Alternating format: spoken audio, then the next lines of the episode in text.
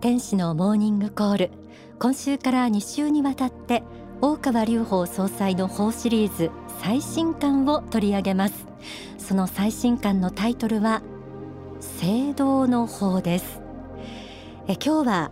幸福の科学出版社長の佐藤直文さんにこの本について伺っていきます、えー、早速スタジオにお越しいただきました。佐藤さんどうぞよろしくお願いいたします、はい、どうぞよろしくお願いします、えー、佐藤社長には、えー、3年ほど前に正義の方の時に、えー、お越しいただいた以来なんですけれどもね、ね、お元気そうでお変わりなく、うん、お久しぶりでございます。よろしくお願いします、はい。はい、さあもうあの年の瀬ということで法シリーズそろそろ出るっていうふうに注目されている方もたくさんいらっしゃる中、えー、この度聖堂の方が出版されました。まず伺いたいのは2019年にまあ、2018年末ですけれども、まあ、この聖堂の方が今発刊される意義についてなんですけれども。はい、はい、えー、まずですね大川隆法総裁の著作数は2400章を超えています、はあ、えー、その内容は宗教をはじめとして政治経済経営教育芸能スポーツ、うん、さらには宇宙にまで広がって、うん、もうジャンルは多岐にわたってんですね、はいその中で法シリーズなんですけどね、はい、えー、まあ、皆さんもお耳にしたことあると思いますけども霊言とか守護霊霊言、うん、えー、こういったものとはちょっと違いまして大川隆法総裁ご自身のお考えを取りまとめたもので、うん、えこれから先ですね2000年3000年の地の世の人々の幸福まで考えた普遍的な教えを収めた書籍なんです。うんなるでもう一つね、付け加えさせていただきますとこの法シリーズなんですけどこれから先世界がどっちの方向に向くのか、うん、的確に示されておりましてその年の私たち人類の方針書である。そういうふうに言えるかと思います、うん、時代のトレンドを示す書籍である。これを読んでおくとですね世界の動きがわかる。そういうふうに言えるんじゃないでしょうかね。すごい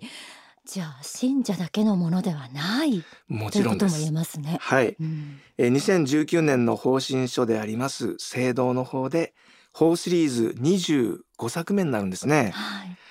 えー、これまで法シリーズを中心に取り次ぎが発表します年間ベストセラーに、えー、今回今年出ました信仰の方で28年連続で選ばれております。すごい。すごいでしょ、うん、またあの日本語のみならずですね、英語ドイツ語ポルトガル語、うん、さらには反対地盤中国語など、えー、複数の言語に翻訳されておりまして海外でも出版されております。法シリーズは性別年齢など対象者を選ばずに世界中の多くの人々に直接手に取って読んでいただきたい書籍なんです。はい、この法シリーズ本当に世間一般の注目を集めてる、えー、一書ですけれどもあの読者からの反響ってよくあのハガキがついていたりとかして出版の方に集まってると思うんですけれども、はい、今までどんなものがあったのかちょっと教えていただけますか、はい、じゃああの直近のね進行の方の一般からの感想を少しご紹介、ねはい、させていただきます。えまずお一人目なんですけどね人間の本質は霊的な存在であり、その霊的存在が肉体に宿り、地上で人生を送っているのだということ。さらには、イエス・キリストが父と呼んだ存在は、単にキリスト教徒だけの神ではなく、本当は他の名前でも現れているということ。この両方とも真理だと思いました。信者ではないけれど、この二つのことは信じています。とても良かったです。えー、東京都の50代の女性の方です。書店で見つけられたそうですね。もう一つだけ紹介させていただきますね。はい、大川先生の5本の中で、これが最高。信者でない私が読んでも納得できる内容。信者の方々のみならずぜひ多くの方々に読んでもらいたい。これからの世界、人類の平和の原点はこの一緒にあり、東京都にお住まいの80代の男性研究者の方だそうですね。人類の平和の原点はこの一緒にありびっくりですよね。法シリーズは一般読者からの反響がとっても多いんですけどもその中でこの信仰の方はですね他の宗教の信仰を持った方からの感想が多いのが特徴なんですよ。ああそうですか。はいうんあので2019年を睨んでの一書が聖堂の方。はい、これはあのなぜこの時期に聖堂の方なのかというところをちょっとああの佐藤社長の見解をじゃあ。少し振り返ってもいいですかね。はい。あの3年前にね、えーこちらにお呼びいただいた時の正義の方正義の方でした。ちょっと思い出してみたいんですけどもはい。さまざまな国や民族宗教、えーそれぞれに自分たちが考える正義というものがあると思うんですね。えーしかしながらその正義と正義がぶつかり合って紛争を多く生み出しているのが実態です。うそれらすべての上位概念として神の正義があるんだっていうことをこの本でお解きいただいたんですね。はい。えーその翌年伝道の方っていただきました。そうですね。あの世があり私たち一人一人が永遠の生命を与えられ生まれては死に生まれては死にこの世とあの世を繰り返し天正輪廻していることこれ私たちはあの霊的人生観っていう言い方をしてるんですけどもえこの教えを土台としてですね人間が地上に生きる意味うんさらにはその間のミッションというものを教えてくださったんだと思うんですね。はい。そしてうん。信仰の方ですはい。信仰を持つという行為は私たち人間にとってどんな意味があるのか。数ある信仰の中で本物の信仰とは神々を束ねる地球神への信仰だ。エルカンタレ信仰であるということを教えてくださったんだと思うんですね。うん。ここまで来ました。はい。そしていよいよ聖堂の方なんですよ、はい。聖堂の方ではですねなぜ地球神エルカンターレへの信仰が本物の信仰なのかということを実は宇宙論も交えてですねとっても優しくお教えくださっているんです、うん。えーこうして見ますとね、はい。えータイトルもさることながら内容も年を追うごとにスケールがどんどん大きくなってる。うん。そして宗教の核心の部分本丸の部分へと突き進んでいることがわかるかと思います。確かにエルカンターレ信仰というのをこう前面に出しているその理由や背景というのはどう考えたらいいですか？はい、そうですね。えーその理由はですね、まあ一言では言えないんですけども、地球を一つにし、すべての人々に幸福になってもらいたい。この願いであると思うんですね。結局国や民族宗教の違いを乗り越えてお互いに理解し合う寛容さを持った教え思想信条。えこういったものが地球を一つにして全ての人々を幸福に導くものであるということなんですね。はい。エルカンターレは多様なる価値観を認めます。そしてあらゆる宗教を尊重しつつ神々を束ねるご存在でもあります。エルカンターレの教えがですね世界中に広がることで世界は一つにまとまることができるわけなんですだからだからこそエルカンターレ信仰を今前面に出してるんですよね。はいなんか時代のトレンドが見えるっていうことで法シリーズを捉えていた皆さんはここまで聞いていて納得いってるかなと思います。そうですかはい。でも聖堂の方って名前もちょっと不思議なんですけれどもね。あの聖堂ってブロンズのことですよね。聖堂、はい、はい。よく聖堂の扉とかねはいありますけど、ヨーロッパとか行くとこのタイトルにはどんな意味が込められているのかそのあたりも教えてください。えーラジオの方にはちょっとお見せできないんですけどこの聖堂の方の本の表紙なんですけどね、美しい。えー、綺麗でしょ？はい。すごく綺麗な深い緑なんですけども聖堂の扉が描かれているんですね。で白倉さん、はい。聖堂っていうとなんかどんなイメージ浮かばれますかね？うーん重い。そう、んうん。あとまあ綺麗ですね。美しい。そうなんですよ。やっぱりね聖堂って聞くと皆さん思い当たるのがずっしりと重くて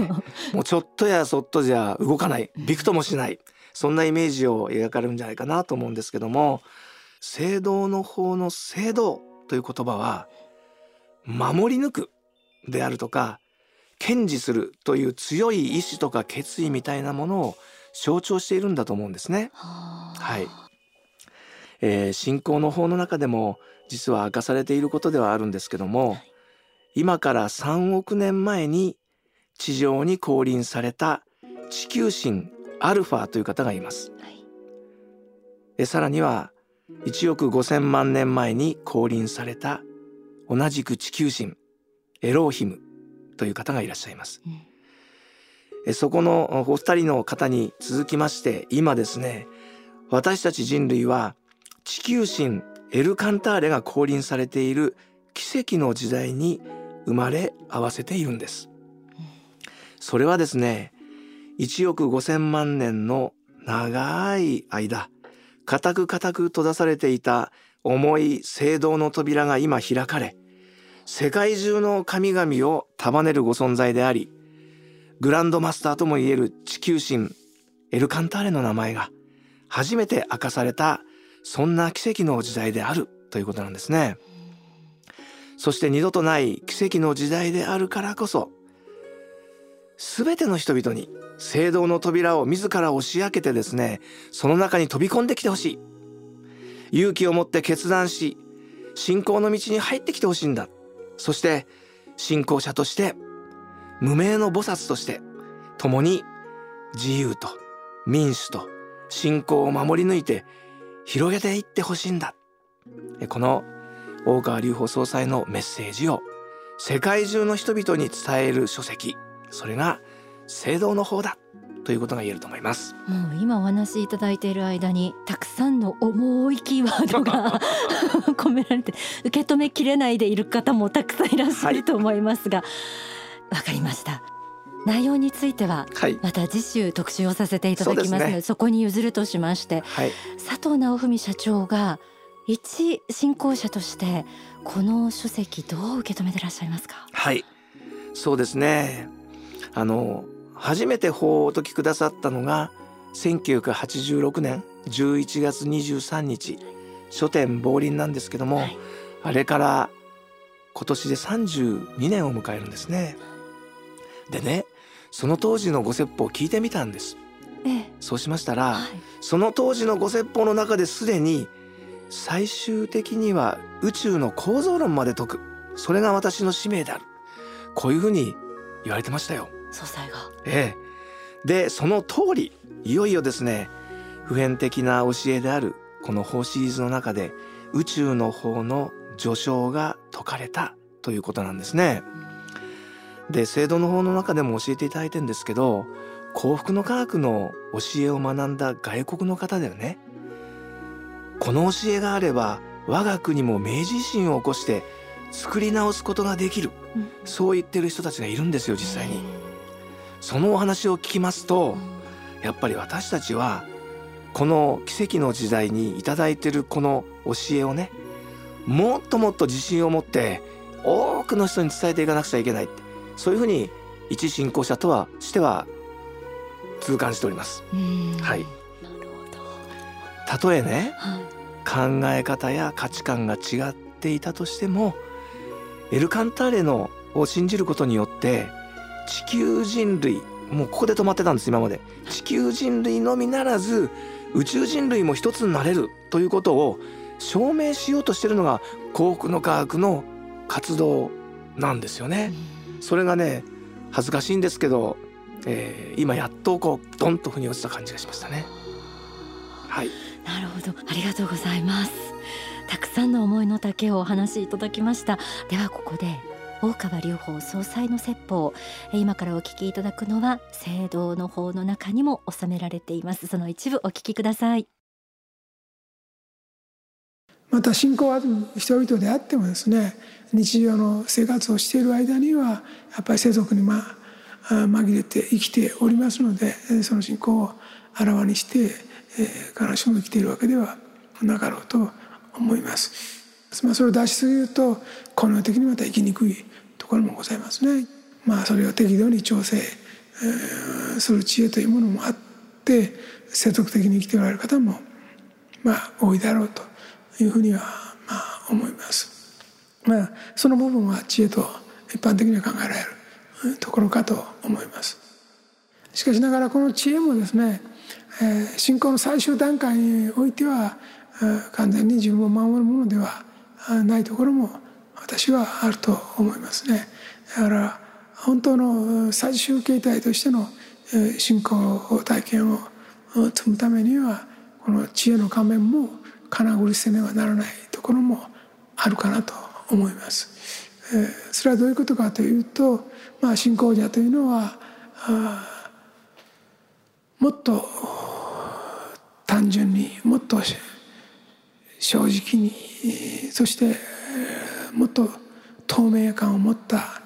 生き方をしなければいけないこともあるということですね。だから、えー、隠すことなく恥ずかしくない生き方をすることも大事であると、まあ、いうことだと思います。まあ、一般には外向きな宗教になるとちょっとあんまり話題にしないようにしたりあの知らない顔したりすることは多いとは思うんだけども別の意味での力というものはみんな感じていたり信じていたりすることはまああるんだと、まあ、いうことですね。これは各人行く転生しておりますのでどっかの転生の過程で信仰に出会っていることは多いですから今世は今世の教育ではそういうものを受けてないから頭からは信じられないと思っても本当は、えー、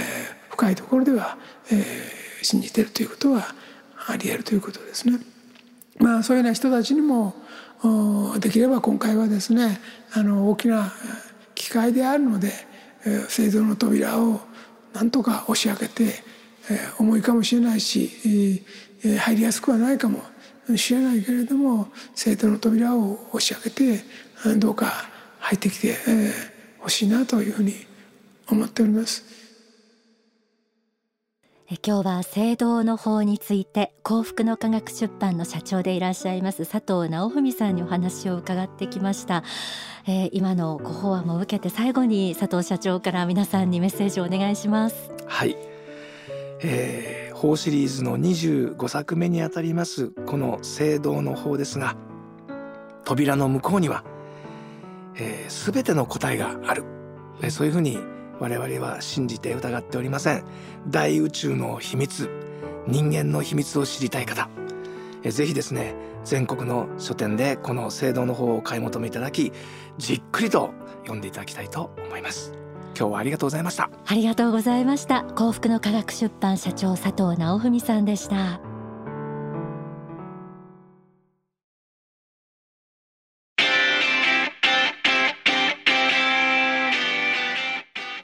天使のモーニングコール。それでは千元よしこさんのセカンドシングルをお聴きいただきましょう。夢の時間。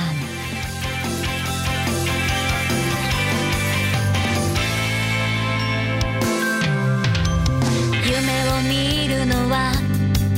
女の子のみんなの秘密。一人一人が小さな小さな秘密を持っているの。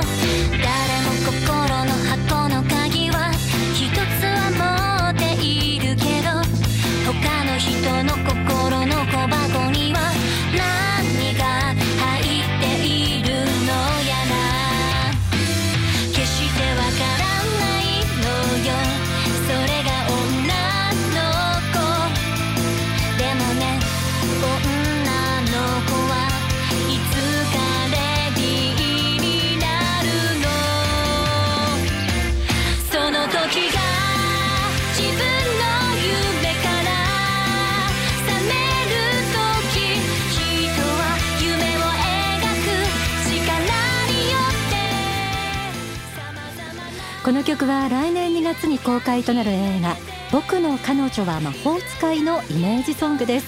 こちらの CD12 月12日にリリース予定です。昔からのふみかすファンの方も出家してからの宣言よしこさんとしてのますますの演技力に注目している方も